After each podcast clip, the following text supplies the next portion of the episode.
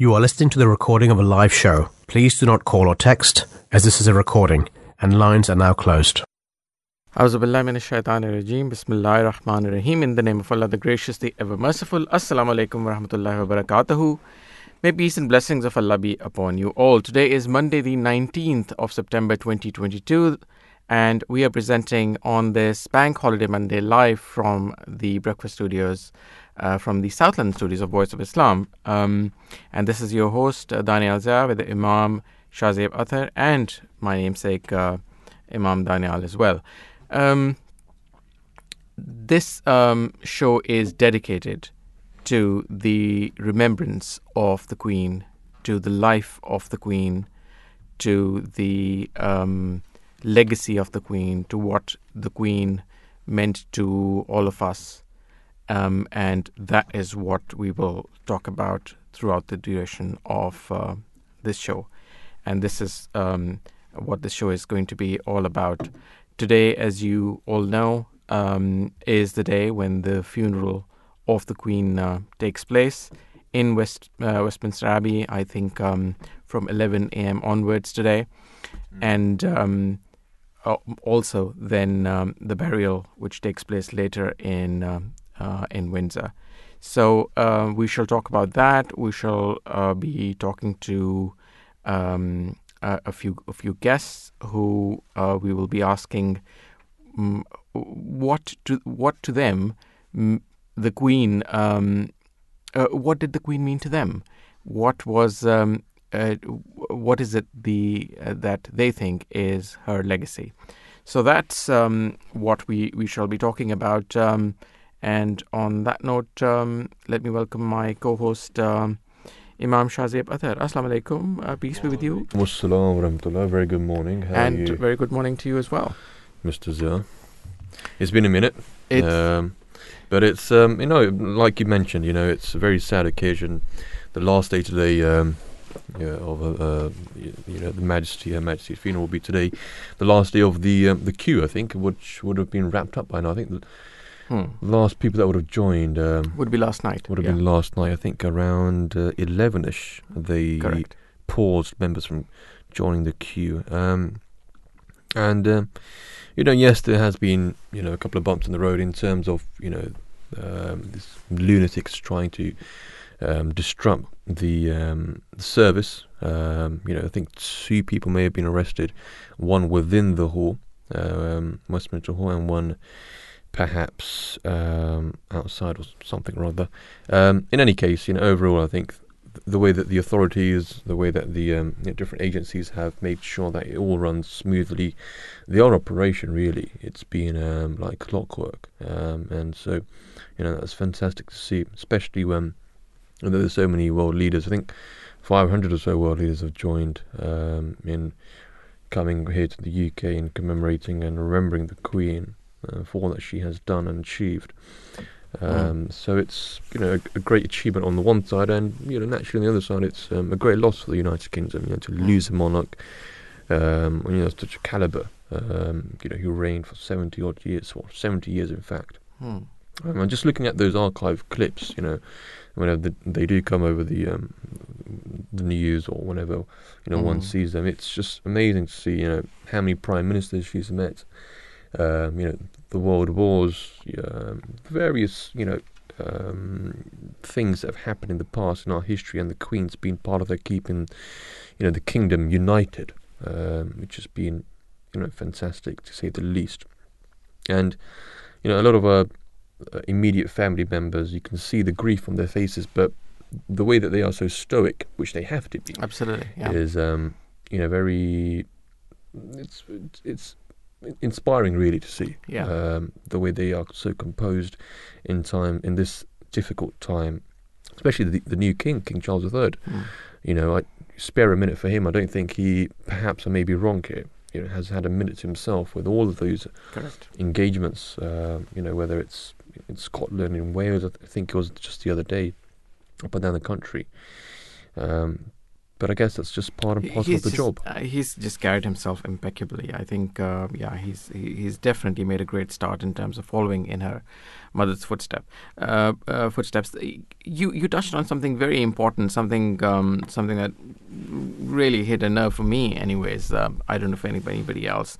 You know, these protests that. Um, uh, eh, that that have been taking place, and, and, and there is a huge um, debate about that in the in the media as well about the right to protest, about um, um, uh, the right of people to um, uh, to show uh, whatever is it that they feel. But um, you know, my personal feel feeling over there is that um, there's a time and place for everything. Mm. Um, there is something called um, human decency, Mm. um, and uh, while I I absolutely unequivocally believe in the in the in the right of everybody to express themselves in, in the freedoms that we have, but but all freedoms uh, you know, there's got to be a limit to to anybody's you know Yeah. they say there used to be a proverb that you know my hand needs to stop where your nose starts so uh, Mm. you know there's always a limit to um, to what one should and shouldn't say and uh, uh, there's got to be um, you know human decency's got to prevail here Exactly, I completely agree. You know, at the end of the day, a person's passed away, and every religion, I believe, teaches to show a level of respect. Um, and even if you know an individual isn't, you know, following a faith, then common decency would dictate that sh- you know respect is shown. So, for those people that do protest, you know, this is our, this is my, you know, and I believe your opinion that there has to be a level of respect, a level of dignity shown, especially to you know an individual who served the country. At the end of the day, her her role was you know protector of all faiths, and, you know serving the United Kingdom in the capacity that she did. Hmm. Um, and you know we've only been asked to really show that level of respect to go out and protest against monarchy and to believe um, to have you know um, the opinions of being a republican it's all well and good but it's like you mentioned there's a time and place for everything and i think this is where the question around freedom of speech you know Hmm. um, draws in so many um, question marks because of its, you know, th- there's no clause. It's just too open, Hmm. um, and everything needs to be within the limits and bounds, whatever it may be. So, I think though those protesters themselves have faced, you know, repercussions for their actions. I think there's been a lot of backlash, um, but on the on the other side, you know, there haven't been, you know, that many, or there, ha- there haven't been that many been that have been Sure. covered by the media. sure Um, I think that's overall it's I, been I think more they of a I think they need to be. They, you know, Yeah, she- need you know, to be. she's absolutely. I mean, she's she's really uh, she's Carried really herself, you know, so well, Mm. impeccably, and Mm. and you know she's she's done her duty to the country. Mm. She's served the country for seven, 70 years, and yes, I mean you can you can protest all you want. Let the funeral uh, Mm. mm, procession pass, and then you know y- y- you'll have your lifetime to to protest. I mean, there's uh, there's something uh, you've got to be Nowadays, people just need any odd reason to protest anyway. You've got to be sensitive to other Yeah. people's emotions. You've got to be respectful. I, and I think in this whole debate about freedom of press and freedom of speech and freedom of to do anything and everything, we've just forgotten that. Uh, that well, this is the woke respect. society, isn't it? This is the woke society, um, which is a shame, you know, to, see the trajectory that our society is going towards, where, you know, opinions, it's all just, you know, a collection of opinions, um, which, you know, don't coincide with the stature of things, with, with, with the circumstances, and Mm. But nonetheless, I think overall, I think the majority of people have shown a great love, affection, and dedication Absolutely. towards the monarch In huge um, numbers. In huge numbers, you know, where we are in um, in North London, you know, there's been a great amount of occasions um, Mm. commemorating and remembering the Queen for all her services. You know, very short notice, uh, the Ahmadiyya Muslim community up and down the country. Um, what day is it today? Monday, just last week, in fact. You know, held several um, Mm. gatherings Mm. whereby you know the the Queen's service was mentioned, Mm. Her role within the British Foundation, within Mm. British society was mentioned, and this was, you know, celebrated on a national level. So, Mm. as Muslims, we, as Ahmadi Muslims, we appreciate and you know remember the Queen for all that she was and all that she did, and I think it's it's a commitment which you know all of us can only try and um, you know endeavour to uphold the commitment and service that she you know um, had, um, and I think we envy uh, various parts of you know what she achieved and you know how she to the last sort of breath she kept to her role of you know serving uh, her nation um, which is you know unprecedented the levels to which that she did so. But um yeah I think now you know as as the way that things are the, the monarchy it, doesn't pause you know once a monarch passes Yep. the the air you know effectively grabs that baton or grabs a rein and um, you know continues on Exactly. Um, that's the, and that's the you know that's how leadership is supposed to be. That's how it is in politics as well, and that's uh, you know that's what um, carries the country into the future.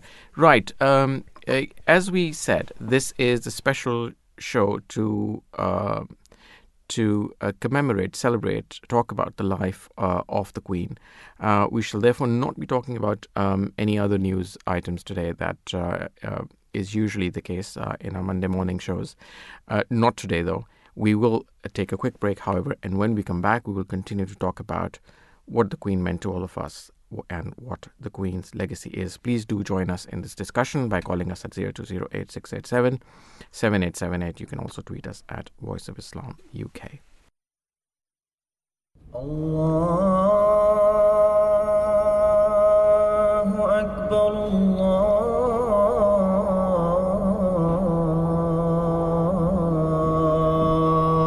Akbar. Allah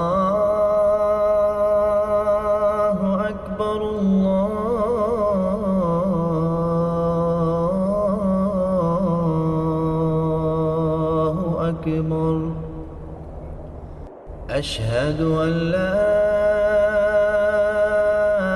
إله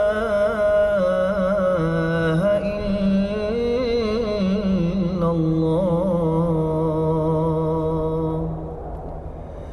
أشهد أن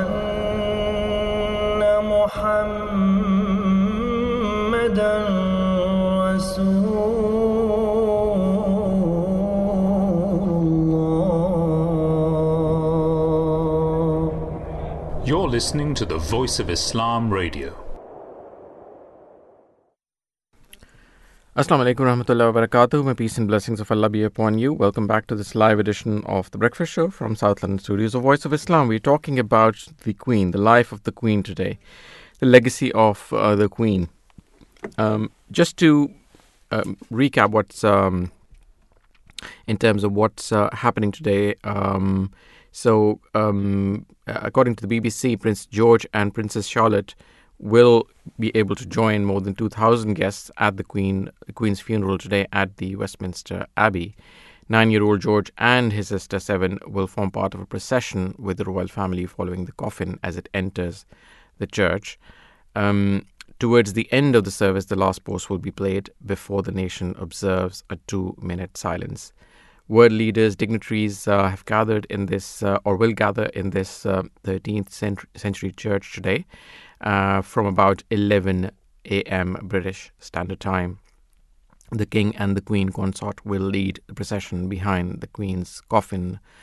Um, the Prince and Princess of Wales will walk ahead of George and the seven year old Charlotte, who called the Queen Gan Gan, followed by their aunt and uncle, um, Duchess and the Duke of Sussex, as well as other members of the royal family. The order of the service shows a service uh, filled with uh, traditional church music and readings from the Bible, with a sermon from the Archbishop of Canterbury, Justin Welby. Prime Minister Liz Truss will read a lesson with prayers from relig- religious leaders, including Cardinal Vincent Nichols, uh, the Roman Catholic Archbishop of Westminster. The funeral will hear prayers for the Queen's long reign, with the Dean of Westminster, David Hoyle, commending her long life of selfless service. The Abbey says this will be the first funeral of a monarch held here since the 18th century, although there have been more recent funerals for the spouses of the monarchs. The music at this historic service will be in keeping with the Queen's faith and tastes. Um, Baroness Scotland, Secretary General of the Commonwealth, will deliver one of the readings, which are interspersed with hymns, including uh, The Day Thou Gavest Lord is Ended um, and some others. Um, um, as the state funeral comes to an end, the last post will be played, followed by a two minute silence and a lament uh, from the Queen's Piper. The funeral ends at midday in Westminster. A committal service will follow at 4 p.m. British Standard Time at St. George's Chapel in Windsor. The more intimate setting will include personal touches and private connections. The service includes a Russian kontakion of the departed. Um, one of the Bible's readings, "I saw a new heaven and a new earth," was also read at the funeral of the key, of the Queen's uh, father's uh, father and grandparents.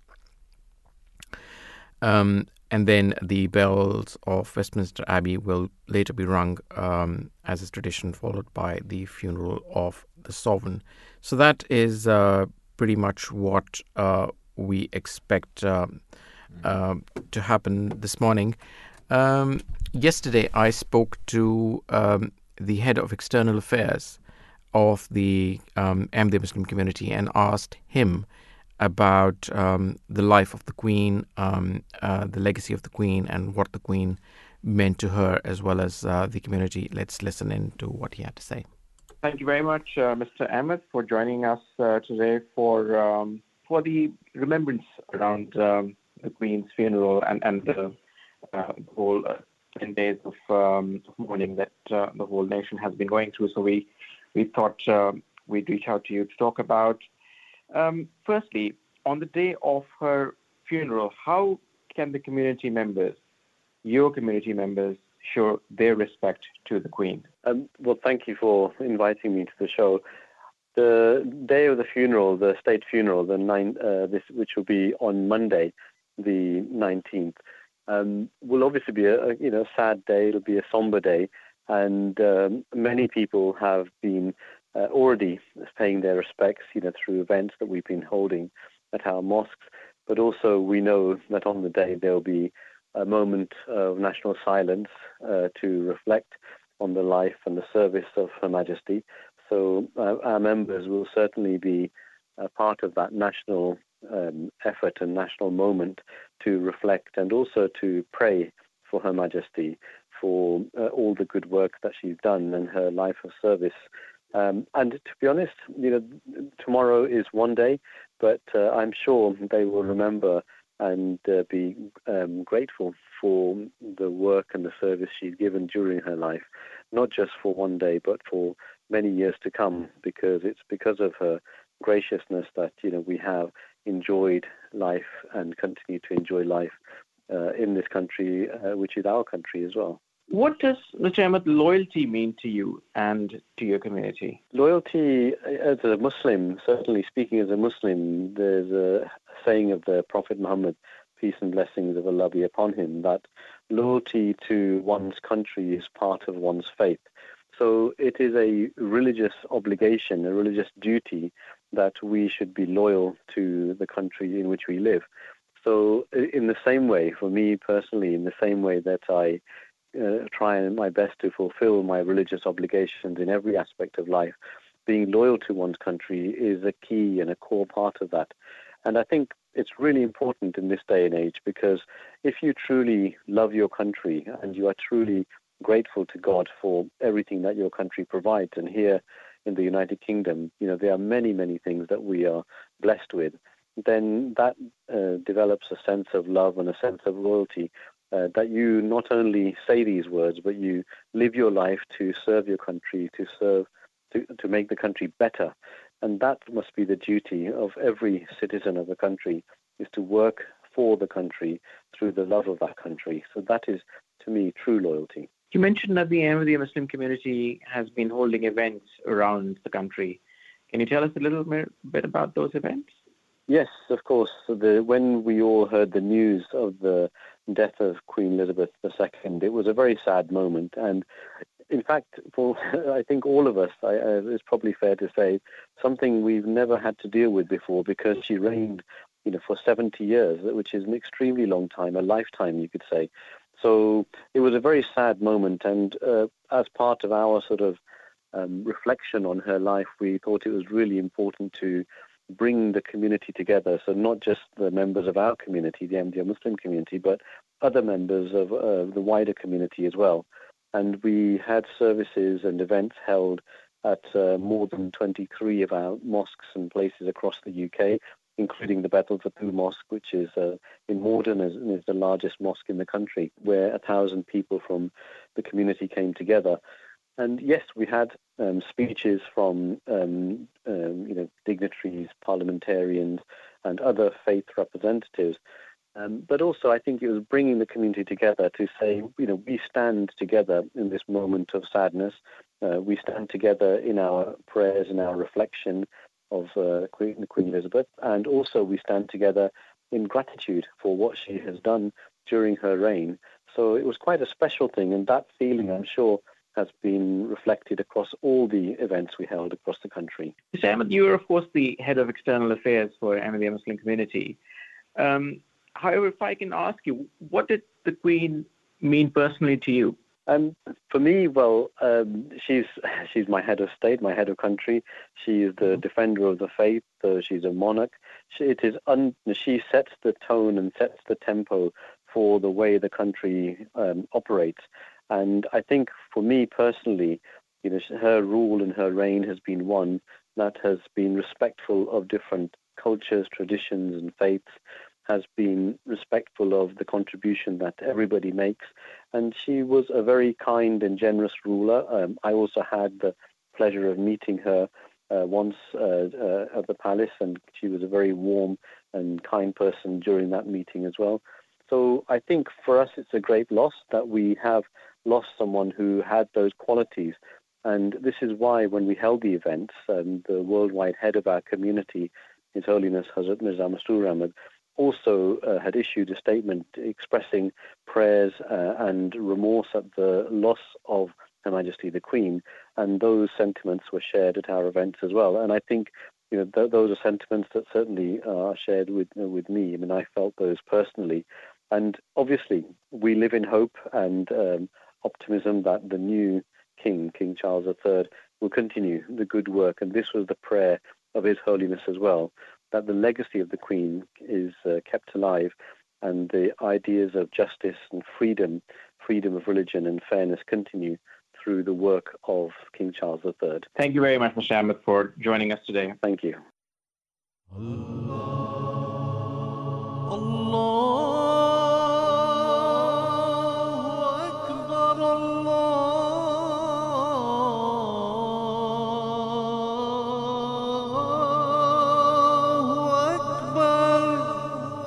You're listening to the Voice of Islam Radio, broadcasting on DAB and via the internet 24 hours a day. The head of external affairs uh, within the Ahmadiyya Muslim community. Um, I thought something of interest for our listeners would be a complete guide um, to the Queen's funeral. Um, um and, you know, we are aware it's a complete day of emotion, of pomp and ceremony, um, the like which I think none of us have ever seen um, for almost 60 odd years. And so at 8 a.m., the Queen's lying in state at Westminster Hall in the heart of London will come to an end. A short distance away at Westminster Abbey, the doors will be open for guests to start arriving ahead of the funeral service at 11 a.m. Heads of state from across the world have been flying to join in uh, with the royal family to remember the Queen's life and service. Senior UK politicians and former Prime Ministers will also be there, members of the royal families from across Europe, many of whom were blood relatives of the Queen, are expected. Belgium's King Philippe and Queen Mathilde and Spain's King Philippe and Queen Letizia will be there. And at this point, the ceremonial part of the day will begin in earnest as the Queen's coffin is lifted from the catafalque, where it has been resting since Wednesday afternoon, and taken to Westminster Abbey for her funeral service. She'll then be carried on the state gun carriage of the Royal Navy, drawn by 142 sailors. The carriage was last seen in 1979 for the funeral of Prince Philip's uncle, Lord Mountbatten, and was used for the Queen's father, King George VI, in 1952. Senior members of the royal family, including the new king and his sons Prince William and Prince Harry, will follow the gun carriage in procession. The pipes and drums of the Scottish and Irish regiments will lead the ceremony along with members of the Royal Air Force and the Gurkhas. The route will be lined by the Royal Navy and Royal Marines, and a guard of honour will stand in Parliament Square, made up of all three military services, accompanied by a Royal Marines band. At 11 a.m., the Queen's funeral service, expected to be attended by 2,000 guests, will begin at Westminster Abbey. It will be a state funeral, an event typically reserved for kings or queens, which follows strict rules of protocol, such as a military procession and the lying in state. The Abbey hosting the funeral service is the historic church where Britain's kings and queens are crowned, including the Queen's own coronation in 1953. It was also where the then Princess Elizabeth married Prince Philip in 1947. There hasn't been a monarch's funeral service in the Abbey since the 18th century, although the funeral of the Queen Mother was held there in 2002. The service will be conducted by the Dean of Westminster, David Hoyle, with the Archbishop of Canterbury, Justin Welby, giving the sermon. Prime Minister Liz Truss will read a lesson. At 11.55, towards the end of the funeral service, the last post a short bugle call, will be played, followed by a two-minute national silence. The national anthem and a lament played by the Queen's Piper will bring the service to an end at about midday. At 12.15, following the service, the Queen's coffin will be drawn in a walking procession from Westminster Abbey to Wellington Arch at London's Hyde Park Corner, the route lined with military personnel and police. Big Ben will toll at one minute intervals as the procession moves slowly through the streets of the capital. Gun salutes will also fire every minute from Hyde Park, and people can watch the procession in person from designated viewing areas along the route. The procession, led by the Royal Canadian Mounted Police, will be made up of seven groups, each with its own band. Members of the arrived armed services from the UK and the Commonwealth, the police, and the NHS will also be involved. Once again, the king will lead members of the royal family walking behind the gun carriage bearing the queen's coffin. Camilla, the Queen Consort, the Prince of Wales, the Countess of Wessex, and the Duchess of Sussex will join the procession in cars. And once at Wellington Arch, at about one o'clock, the coffin will be transferred to the new state hearse for its final journey to Windsor Castle. The castle, continuously inhabited by 40 monarchs across almost 1,000 years and special significance to the Queen throughout her life. As a teenager, she was sent to the castle during the war years as London faced the threat of bombing, and more recently, she made it her permanent home during the coronavirus pandemic. At 1500, the hearse is expected to arrive for a walking procession up Windsor Castle's Long Walk. The three mile avenue will be lined with members of the armed forces. Members of the public will be allowed access to the long walk to watch the procession pass. The king and senior members of the royal family are expected to join the cortege in the quadrangle in Windsor Castle a little later. The castle's Sebastopol and curfew tower bells will be tolled every minute, and the gun salutes will be fired from the castle's grounds. At 1600, the coffin will enter St George's Chapel for a committal service. St George's Chapel is the church regularly chosen by the royal family for weddings, christenings, and funerals. It is where the Duke and Duchess of Sussex, Prince Harry and Meghan were married in 2018, and where the Queen's late husband, Prince Philip's funeral was held. The service will include traditions symbolising the end of the Queen's reign. At 1645, the committal service will come to an end and the king and members of the royal family will leave the chapel. At 7.30 that evening, at a private family service, the Queen will be buried together with her late husband, the Duke of Edinburgh, at the King George VI Memorial Chapel, located inside St George's Chapel.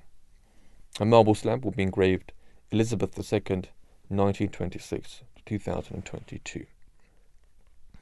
So that's a sort of a um, an in-depth outline as to the complete guide to the Queen's funeral um, and the procession that Thank you. Thank you very much for that, um, uh, Imam Saab. And we've we've spoken to uh, a number of people about um, about the the Queen and what the Queen meant meant to them. We've played uh, one interview of the head of external affairs from the Ahmadiyya Muslim community.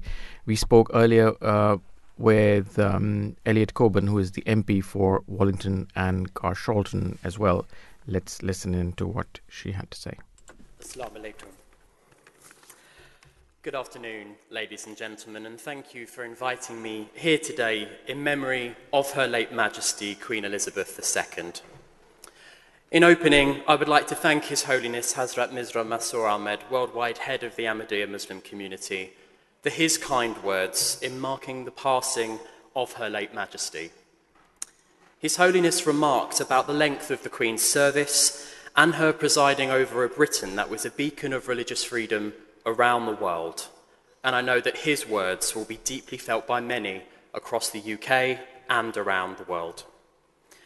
And I've spoken to many of my own Carshalton and Wallington constituents, including from the Ahmadiyya Muslim community, who either had the privilege of meeting Her Majesty or felt a connection to her and seen tributes from around the world to those lives who she touched, whether they met her in person or not. Today, we mark the Queen leaving Buckingham Palace for the final time as she begins her lying in state in Westminster Hall before her funeral next Monday. And our thoughts and prayers at this time are with His Majesty King Charles III and the royal family as they mourn not just the loss of a great queen, but also the loss of a mother, a grandmother, a great grandmother, and a beloved family member. During this time of mourning, we have an opportunity to reflect on her life and service that she gave to this country, the Commonwealth, and the wider world. Much has been said about the Queen's life, but that is to be expected, as her life and her service were nothing short of remarkable. At the age of just 21, speaking on her birthday in South Africa, she made a solemn promise to serve faithfully throughout the whole of her life, and I think I speak for all when I say that that promise was more than delivered. She ascended the throne at the age of just 25, taking on that enormous responsibility that comes with head of state, but doing so with grace and dignity. And for all 70 years of her reign, she continued to serve with that same grace and dignity to become our longest reigning monarch. Her life was marked with remarkable achievements, including her time in the armed forces, the sheer number of visits she undertook, her charitable endeavours, overseeing 15 prime ministers, and much more.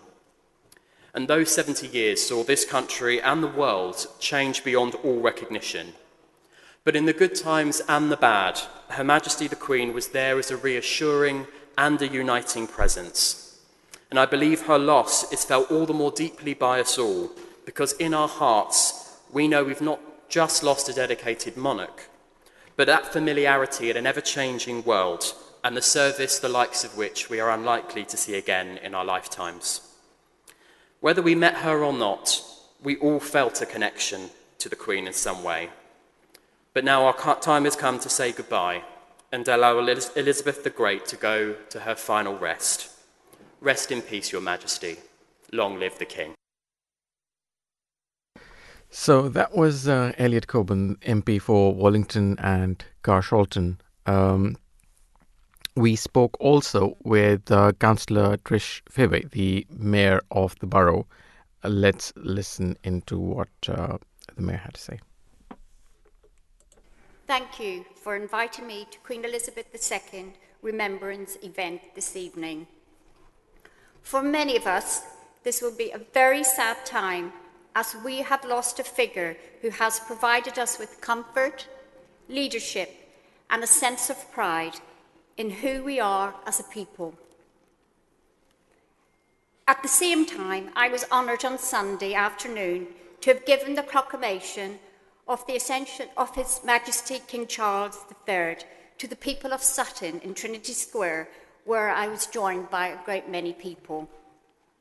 the death of Queen Elizabeth II, something we all knew would come, and yet somehow we believe it may not happen so soon.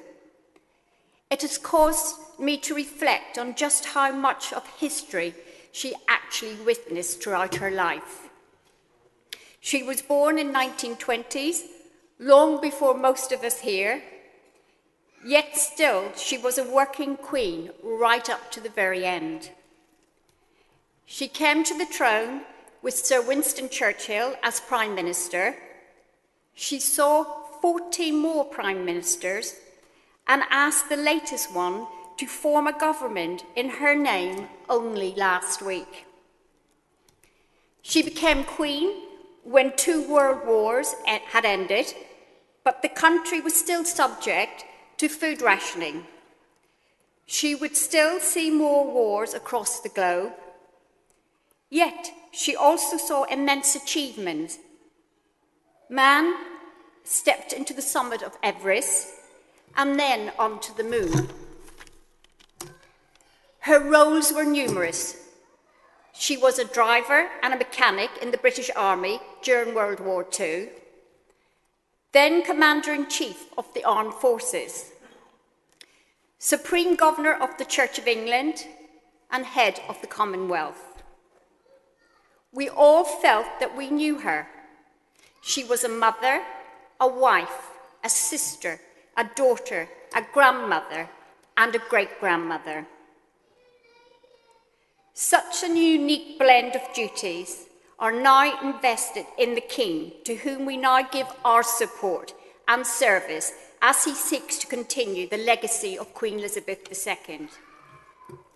The next week will bring about a lying in state, a funeral, and Her Majesty's burial at Windsor Castle. Many of the things to come in the weeks, months, and years ahead we cannot be certain of. But I am certain that today I'm glad to be able to share this event with you all. Thank you. So that was the uh, mayor of the borough of Sutton, uh, Councillor Trish Fivey. Um, there was um, uh, a convention uh, held last week, um, the annual convention of the Ahmadiyya Muslims uh, Youth Association. Um, and uh, the Queen's death and her life uh, really was um, a subject of discussion um, there as well, um, and and she was certainly remembered in that uh, in that forum as well. We um, interviewed some uh, members of the youth association. Here's what they had to say about the Queen. So it's quite a sad and somber occasion this year, sadly following the demise of Her Majesty Queen Elizabeth II. She was the mother of the nation. She has served the country for 70 years, more than 70 years. And it's a really sad news that burned my heart. It was because the mother of the nation has passed away. And to me, England means everything. To me, the United Kingdom is everything. It's my nation. And I am ready to serve this nation any cause I can. And I can sacrifice anything like whenever the nation needs me, I would be there for the service. Her Majesty was a great advocate of humanitarian causes uh, and as Humanity First, serving varying humanitarian projects not only in the UK but across the world. Many of our youngsters have taken a lot of vision and inspiration from her as well. Ijtima obviously had been pre-planned for a very, very long time, um, but unfortunately we heard the sad news of the Queen's passing on Thursday evening, um, which was a very sad news for us. Um, our Khalifa shared his thoughts and his prayers for the Queen, which we all share, as Ahmadi Muslims share as well. We are mourning our Queen and the fact that our celebration of the Ijtima, which is generally a of celebration, needs to take that into consideration as well. So one thing that I've noticed is that the flags that have been hoisted have been hoisted to half mast. When as soon as we heard, um, we immediately lowered the flags to half mast and uh, uh, we scaled back some uh, uh of our activities. The Khuddam Ijtima is mostly about spirituality, it's mostly about education. That's a core theme that runs throughout it anyway. And especially this year, the theme is honoring our pledge.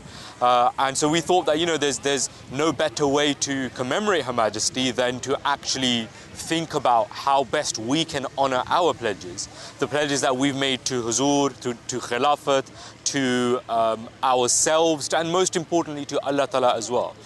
In the same way, I've seen a very interesting exhibition that they've set up um, in memory of the Queen as well. Um, and uh, we've not been able to also have our some of our outdoor sports as well. Again, just out of respect for the Queen and her passing.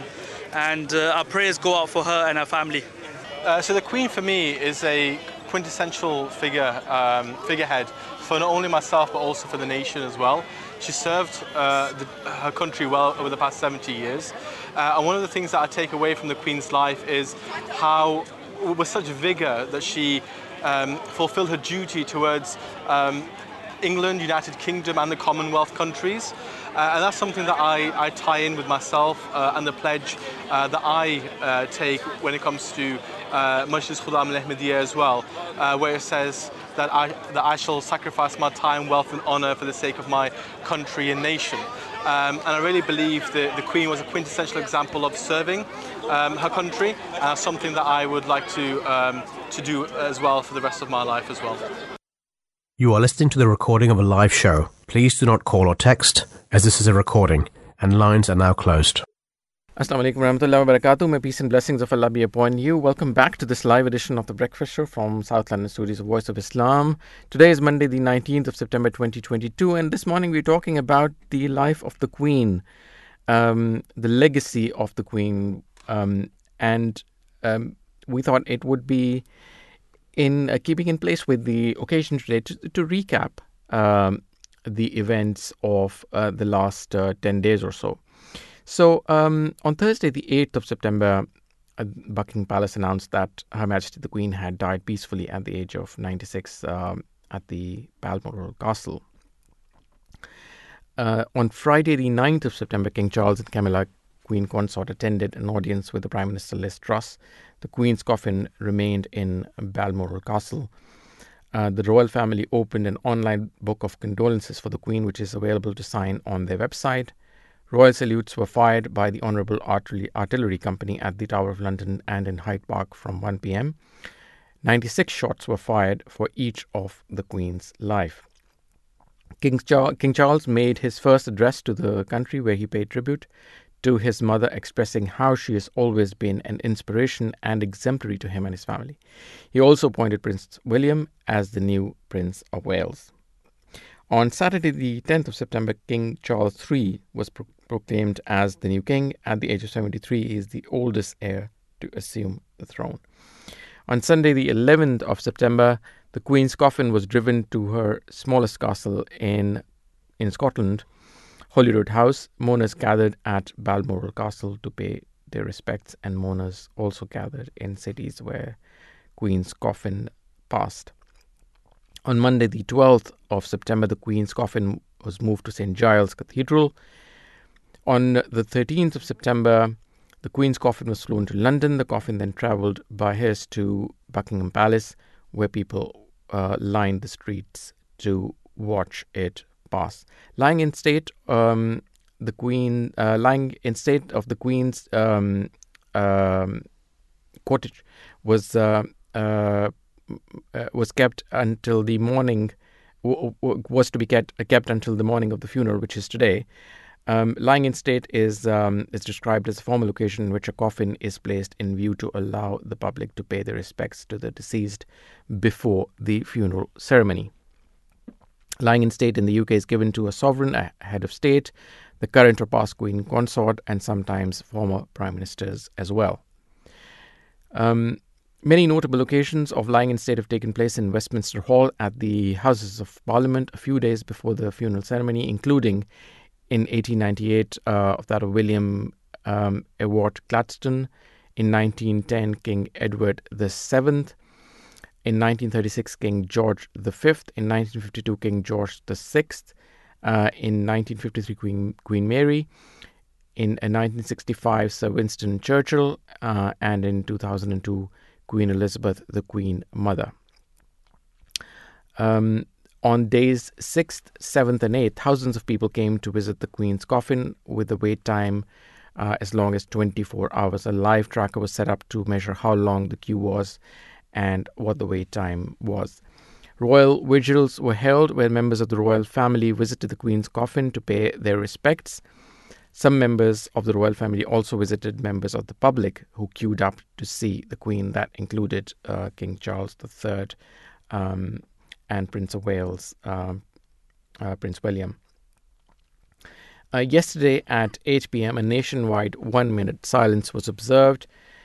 Today is the 10th day and marks the day of the Queen's funeral. This morning, the lying in state um, came to an end, and the Queen's funeral will begin at 11 a.m. at Westminster Abbey. Um, at 8 a.m. today, which is about um, 15 minutes ago, the doors to Westminster Abbey uh, were opened where the funeral will be held, um, and 2,000 guests uh, or invitees are expected to attend that event. At 10:35 a.m. today, Her Majesty the Queen's coffin will leave its current location of Westminster Hall, where Her Majesty was lying in state, and travel in the state gun carriage to Westminster Abbey. A procession will lead through New Palace Yard, Parliament Square, and Broad Sanctuary, and the sanctuary before reaching the Abbey. It will be led by King Charles, Prince Anne, Prince Andrew, Prince Edward, along with Prince William and Harry. At uh, 10:52 a.m., the Queen's coffin will arrive at Westminster Abbey, and the funeral, as mentioned, will begin at 11 a.m. At 12 p.m., the UK will observe a two-minute silence at the end of the Queen's funeral. At 12:15 p.m. today, after the funeral, the Queen's coffin will travel from Westminster Abbey to to Windsor, which will be her final resting place. Indeed, it will be, and you know, throughout Her Majesty's um, reign, you know, through the various jubilees, um, the Ahmadi Muslim community has, you know, written various letters, um, and most notably, His Holiness, the current Caliph of the Ahmadi Muslim community, has on each jubilee written to Her Majesty, um, congratulating her. And before me is the letter um, for when we were celebrating Her Majesty's Diamond Jubilee back in 2012. And I'll just read a couple of um, lines from what His Holiness had written. And I, I quote here that His Holiness writes As the head of the Ahmadi Muslim community, and on behalf of the millions of members of the Ahmadi Muslim community worldwide, I express my heartfelt congratulations to Her Majesty the Queen on the joyous occasion of the Diamond Jubilee. We are expe- exceptionally grateful to God the Almighty for enabling us to partake in this glorious celebration. In particular, all Ahmadi Muslims who are citizens of the United Kingdom take great pleasure and pride in the occasion of the Diamond Jubilee. Therefore, on their behalf, I convey sincere and heartfelt congratulations to Her Majesty. May God the Exalted keep our generous Queen perpetually in happiness and contentment. So it shows that the community has always had a great love and affection um, and reverence uh, with Her Majesty the Queen throughout her tenure as the reigning monarch of the United Kingdom and the Commonwealth. Um, and I think there'll be various communities, not only the Muslims, uh, but various other communities um, mm. out there. You'll certainly remember um, the Queen, and I think, it, if, correct me if I'm wrong, but the Queen on various occasions used to say that, you know, she has to be seen to be believed, and that's how she travelled, you know, so vastly to various parts of the world, so that people could recognise her as the monarch.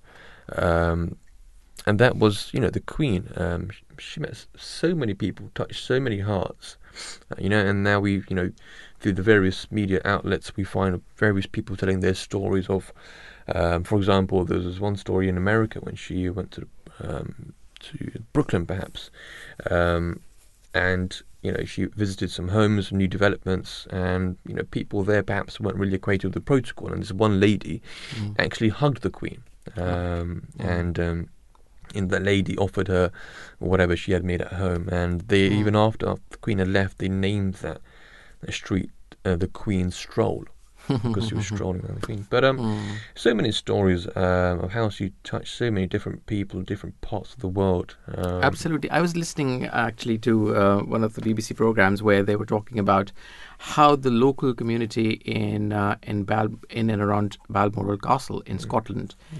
they uh, felt as if they've lost a member of their family because the royal family was actually exactly that to them, Mm. a member of their um, uh, their their extended family. Extended they family, used to uh, to roam about in streets there. They used to um, treat them as their own. They used to uh, you know take part in their festivities. So it's uh, it was. Um, uh, you know that that was her style really to be you know to very grounded person as she as she was. Uh, it also reminds me of um, I don't, I'm, I'm sure you would have um, seen that clip uh, where um, uh, you know talks about her sense of humor, Mm. uh, where she um, uh, there were a couple of Americans, I think, tourists who were uh, roaming about in the in the mountains um, around Balmoral Castle, and, and the Queen happened to be there as well, um, uh, with her um, I think uh, private secretary, and um, and they started chatting with the Queen without knowing who she was, and and one of them asked, uh, "Have you met the Queen?" Uh, and and and she, you know, uh, quick-witted and uh, and um, uh, you know, uh, f- funny as she was, and a great uh, sense of humor. So she said, um, "Well, I haven't, uh, but this guy over here uh, has been meeting her." and, and they immediately gave the camera to the Queen to take a picture of them with that guy. Wow. Uh, so um, yeah, so she she really had um, had a great sense of humor and uh, and a quick wit as well. I mean, there's so many stories. Um, you know, with David Attenborough walking through the, um, I think, Palace Gardens in Buckingham Palace. There's a sundial, and it was um, overshadowed by trees. Mm. And so David Attenborough pointed this out. "What- What's been? Why? Why is the sundial there? And then she was, she just obviously turned it into a bit of a joke. But that was the character of the Queen. Um, you know, not taking everything um, too seriously. Right, you know, where things didn't need to be taken too seriously, and Exactly, um, yeah. you know, really being the people's queen, um, and that's what she'll be remembered for. You know, being in touch with and moving with the times. Mm, um, you know, massively. not being um, you know stuck in the you know sort of the hmm. past eras as, as, it were. But um, we'll take a short break, and after the break, we'll continue with the theme um, of remembering Her Late Majesty the Queen Elizabeth II.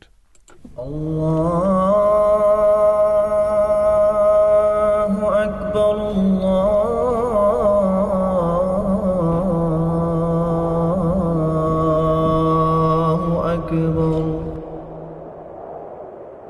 الله أكبر الله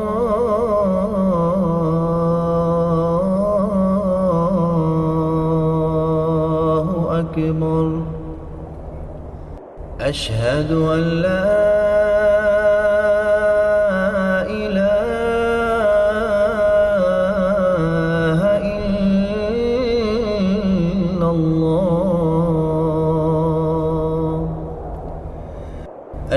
أشهد أن محمدا رسول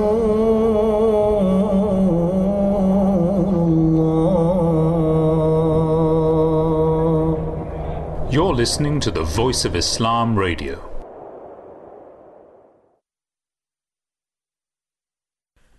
Right. Um, welcome back to this um, live edition of the Breakfast Show. We're talking this morning about the Queen, the life of the Queen, the legacy of the Queen. Um, let me play now um, a short clip from the um, the um, head of the Ahmadiyya Muslim community uh, in United Kingdom, um, uh, where, where he passed um, his um, uh, uh, both condolences and talked about the life uh, of the Queen. Let's listen into what he had to say. أعوذ بالله من الشيطان الرجيم بسم الله الرحمن الرحيم Respected guests, ladies and gentlemen, Assalamu alaikum wa rahmatullahi wa barakatuhu. May peace and blessings of Allah be upon you all. It is indeed a very sad occasion that we meet here to reminisce about the life of our monarch who had been with us as monarch for over 70 years. When we meet at such occasions, of course, we meet with sadness, but it can also be a celebration in that we remember all the good things that a person has left behind. And that is what we are doing here today. You know, when the leader of our community passed away, the whole community was affected greatly for the loss that we incurred. But as soon as the new leader was elected, it's a very odd feeling because you're going from a very sad emotion to something which gives you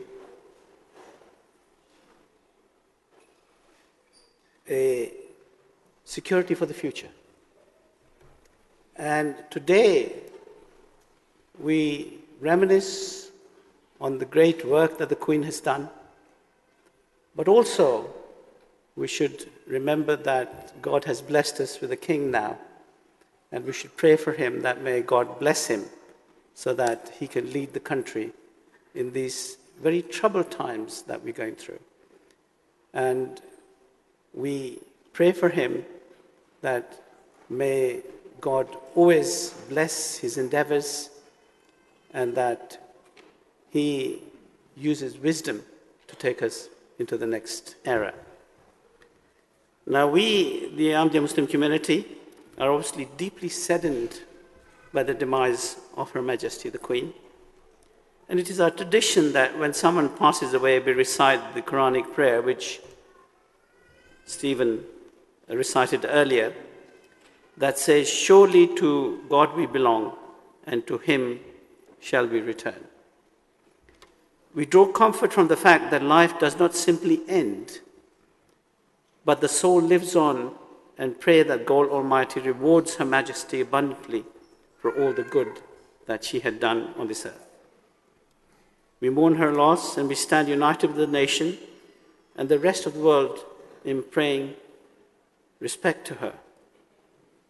She was a unique queen, queen for all of us, regardless of faith, color, race, background. She was our queen.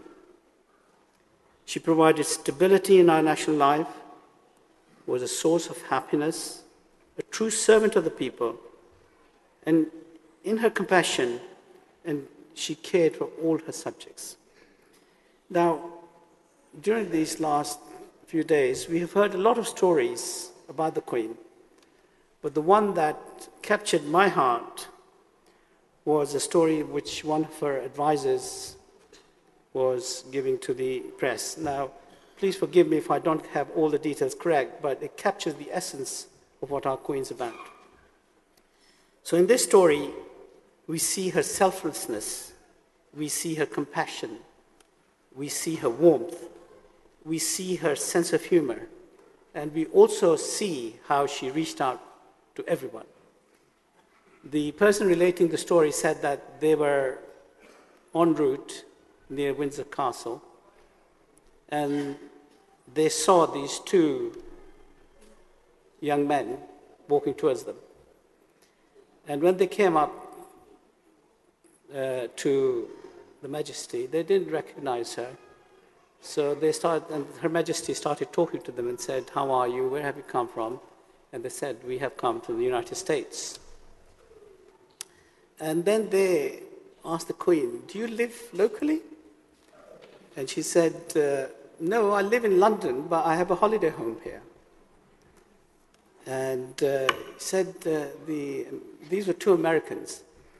And they said, We hear that the Queen lives here. Uh, have you ever met her? And she said, No, I haven't met her, but this gentleman with me has met her several times. So the two Americans got very excited because they were with somebody who had met the Queen. So they wanted to take photographs with her. So they went next to him and gave the camera to the Queen, saying, Could you please take photographs? We want to have this as a memorable event that we met somebody who met the Queen. And the Queen obliged. And then they went away very happy that they had met somebody who knew the Queen. And the Queen turned around to the advisor and said, I would like to be a fly on the wall when they actually realize who they met. so that was the, the queen that we had as a monarch of our country. Now, she reigned over 70 years. and had a truly remarkable ability to guide and influence without being an interventionist. And that's a truly rare skill. A word or a simple gesture or expression from Her Majesty carried the values of a thousand words. She was in touch with her people and built a bond so that we all shared in her happiness and felt concerns at the times of anxiety. But throughout, she never overlooked her primary duty to the people and provided stability and assurance and hope. Not only was she the head of state, but as has been mentioned several times, she was also a mother, an aunt, a grandmother, and a great grandmother, and was a shining example of a public servant dedicated to her country, nation, and Commonwealth.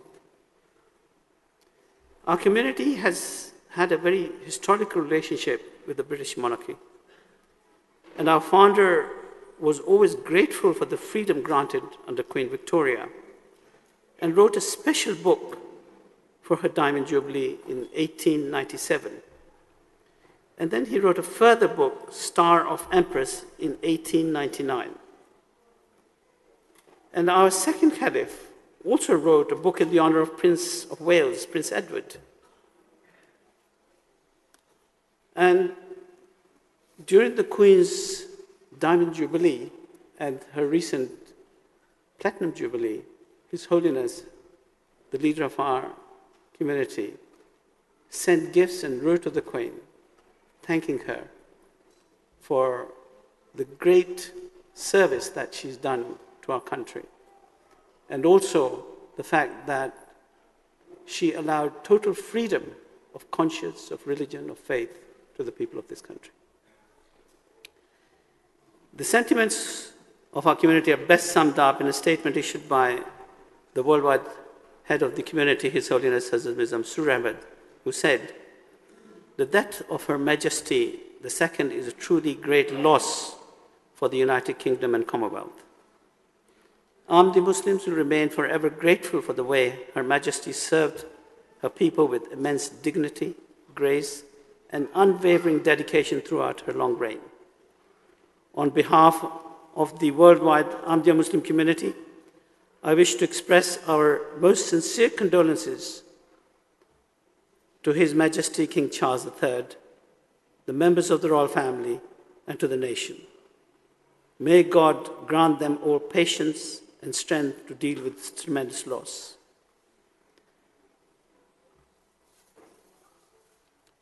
It is indeed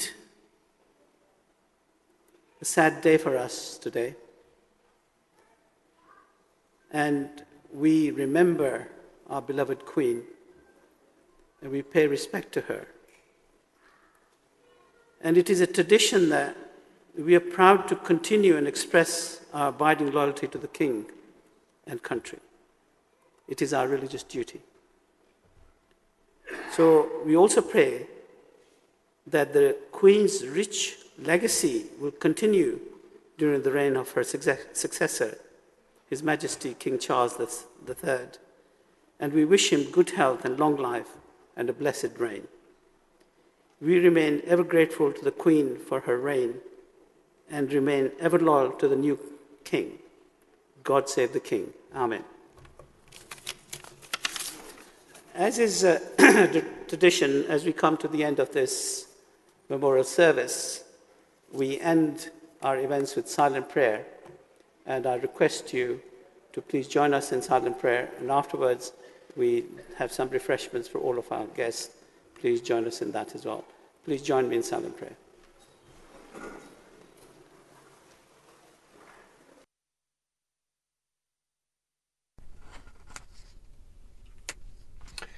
So that was a, a clip um, um, which was uh, by the President of the United Kingdom, um, giving his respects and remarks regarding the the late Queen Elizabeth II. And after the the imminent demise, after the Queen's imminent demise, the Ahmadi Muslim community um, issued an official press release in which it stated His Holiness Hazrat Mirza Masroor Ahmad has said the death of Her Majesty the Queen Elizabeth II is truly a great loss for the UK and Commonwealth and the Muslims will forever remain grateful for the way Her Majesty has served her people with immense dignity, grace, and unwavering dedication throughout her long reign.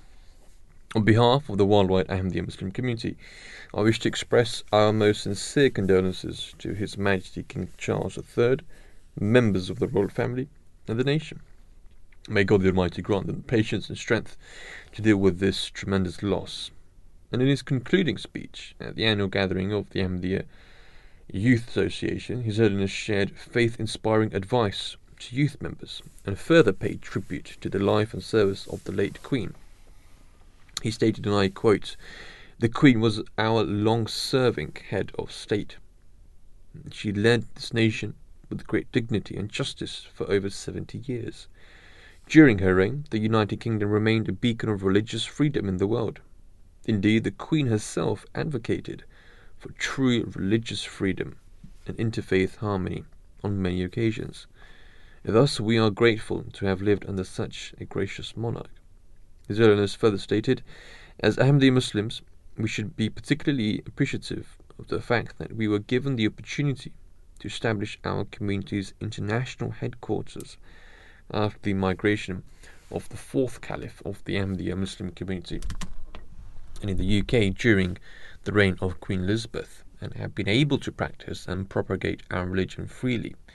In this regard, we will always be grateful to Queen Elizabeth, the British government, and this nation.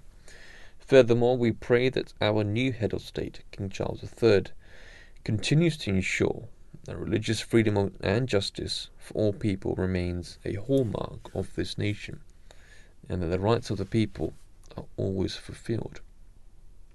The Ahmadiyya Muslim community all over the country have held remembrance events in honour and respect for the Queen.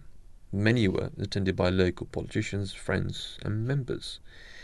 In an article published in Al Hakam, which is a uh, publication uh, within the Ahmadiyya Muslim community, um, an individual writes that the Ahmadiyya tradition of loyalty with the British monarchy started naturally with the writings of the founder of Ahmadiyyat, Hazrat Mirza Ghulam Ahmad, peace be upon him, the founder of the Islamic sect known as Ahmadiyya.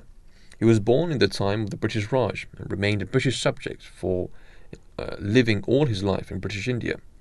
This alone was enough to justify his loyalty and his call for all British Indian subjects for the same. It was and is an Islamic tenet for a citizen to remain loyal and faithful to the ruler of the land.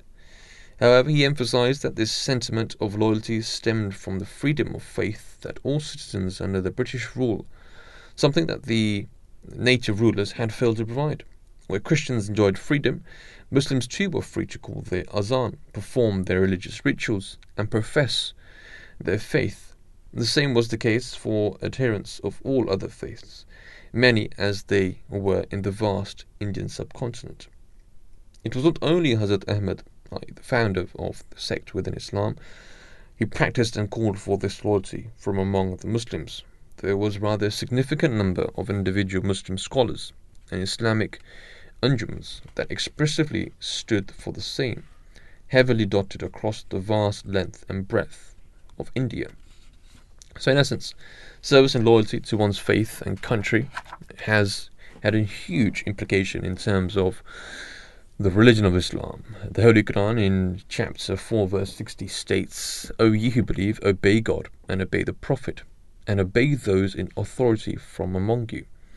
And in chapter 5, verses verse 9, Allah the Almighty states, O ye who believe, be steadfast in the cause of Allah, bearing witness in equity, and not not a people's enmity incite you to act otherwise than with justice. Be always just, that is nearer to righteousness and fear Allah.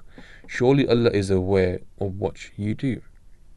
So, from these two verses, we're told that we have to make sure that we do abide by and show a great amount of loyalty to the nation that we reside in. The Holy Prophet, may the peace and blessings of Allah be upon him, is reported to have said, Love for one's nation is a part of faith. And to truly love God, Islam requires one to love their nation. It's incumbent upon Muslims from the Ahmadiyya Muslim community and us all to demonstrate the highest levels of love and loyalty And the question actually arises: how to, how how does one go about this? Well, the Ahmadi Muslim community is active in helping the communities that it lives in. It helps raise money for various charities and advocates, helping nations reaching their full potential, both spiritually, economically, and socially. And in essence, that's what a, a, a complete religion really does. It provides support from you know grassroots all the way up to um, you know um, establishments. Um, and this element of being loyal, I think it's it's an intrinsic part of what Islam is. Um, it's a huge aspect of loyalty in general, not only to just uh, religion, but to the people that um, you know one submits towards, i.e., a leader, um, and indeed you know nation, and it encompasses you know quite a bit this aspect of loyalty, um, and you know from the Ahmadiyya point of view, you know wherever we may be, whether it's United Kingdom or any other country, um, we always you know through our pledges that we announce through our various uh, gatherings, national gatherings, you know we pledge allegiance to our our country, um, which is a huge part of being an Ahmadi. Um, and that's why you'll find so many Ahmadis in various parts um, of uh, society, you know, working in various sectors, various industries, supporting the, the nation, which is, I think, a core belief of every Muslim. Right. Thank you very much uh, for that, uh, Imam Shahzeb. Uh, so, the royal family and the country will say the last farewell to Queen Elizabeth II during a state funeral at Westminster Abbey today in about three hours' time. Um, police have described the security operation of the uh, uh, for the around 2,000 strong congregation um, as the uh, largest ever. More than 10,000 officers will be on duty today. Uh, 18 members of the Queen's family, led by the King, including the Duke and the, Ju- and the Duchess of Sussex, will be present. In a statement, the king said he and the queen consort had been moved beyond measure by those who had paid their respects to the late queen. Over the last 10 days, my wife and I have been so deeply touched by the many messages of condolence and support we have received from this country and across the world. He added, As we all prepare to say our last farewell, I wanted simply to take this opportunity to say thank you to all those countless people who have been such a support and comfort to my family and myself in this time of grief. US President Joe Biden visited Westminster Hall to pay uh, pay his respects to the late Queen, attending the lying in state with the First Lady Jill Biden before an official state reception, reception hosted by the King at Buckingham Palace on Sunday evening for about 500 presidents, prime ministers, royalty, and other dignitaries from across the globe who have been invited to attend the state funeral. On Sunday night, a one minute silence was held across the UK at 8 pm. The Queen's coffin, surmounted by the imperial state crown, the orb, and the scepter, will be placed before the same altar where she married Prince Philip and where she made her coronation oath. Both services include some deeply personal touches about which the Queen was consulted. At the start of the service, um, a specially commissioned a choral piece uh, shall be played. Um, the Archbishop of Canterbury, Just, Justin Welby, Welby, will deliver the sermon. Um, the uh, the dean will pay tribute to the lost uh, to the late Queen um, uh, in the bidding. Here is Saint George's Chapel. Uh, during the service, the imperial state crown, orb, and scepter will be removed from the coffin and placed on the high altar. The Queen's Company camp colour is placed on the coffin by the King, having received it from the regimental lieutenant colonel of the Grenadier Guards. The Lord Chamberlain breaks his wand of office, which is then placed upon the coffin. The coffin is then lowered into the royal vault as the Garter King at Arms reads, reads aloud Queen Elizabeth II's styles and titles. The Queen's piper will play a lament. She will then be buried next to the Duke of Edinburgh in the King George VI Memorial Chapel in a private ceremony attended by family later in the evening. Now, more about the um, the Windsor uh, Windsor St George's Chapel, um, where the final service uh, of the members of the royal family um, will take place. So the construction of the chapel was started by Edward IV in 1475 and completed by Henry VIII in 1528. The chapel is the spiritual home of the Order of the Garter founded by Edward III in 1348. The Queen, installed as a member of the Order of the Garter in 1948, attended an annual service of Thanksgiving on Garter Day most years. It was the place where four times during her reign she distributed the Maundy money to recipients from across the UK.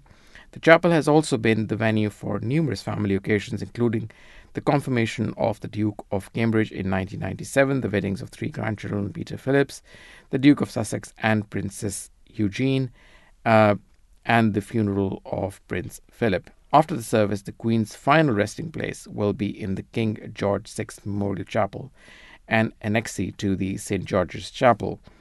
It was commissioned by the Queen in 1962 in line with the late father's wishes of not wanting to be buried long term in the royal vault.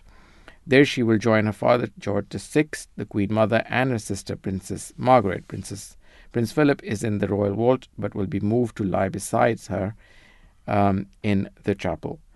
It was designed by George Pace and was completed in 1969. It is a simple, intimate place, just 5.5 meters high and 3 meters wide, with a depth of 4.25 meters.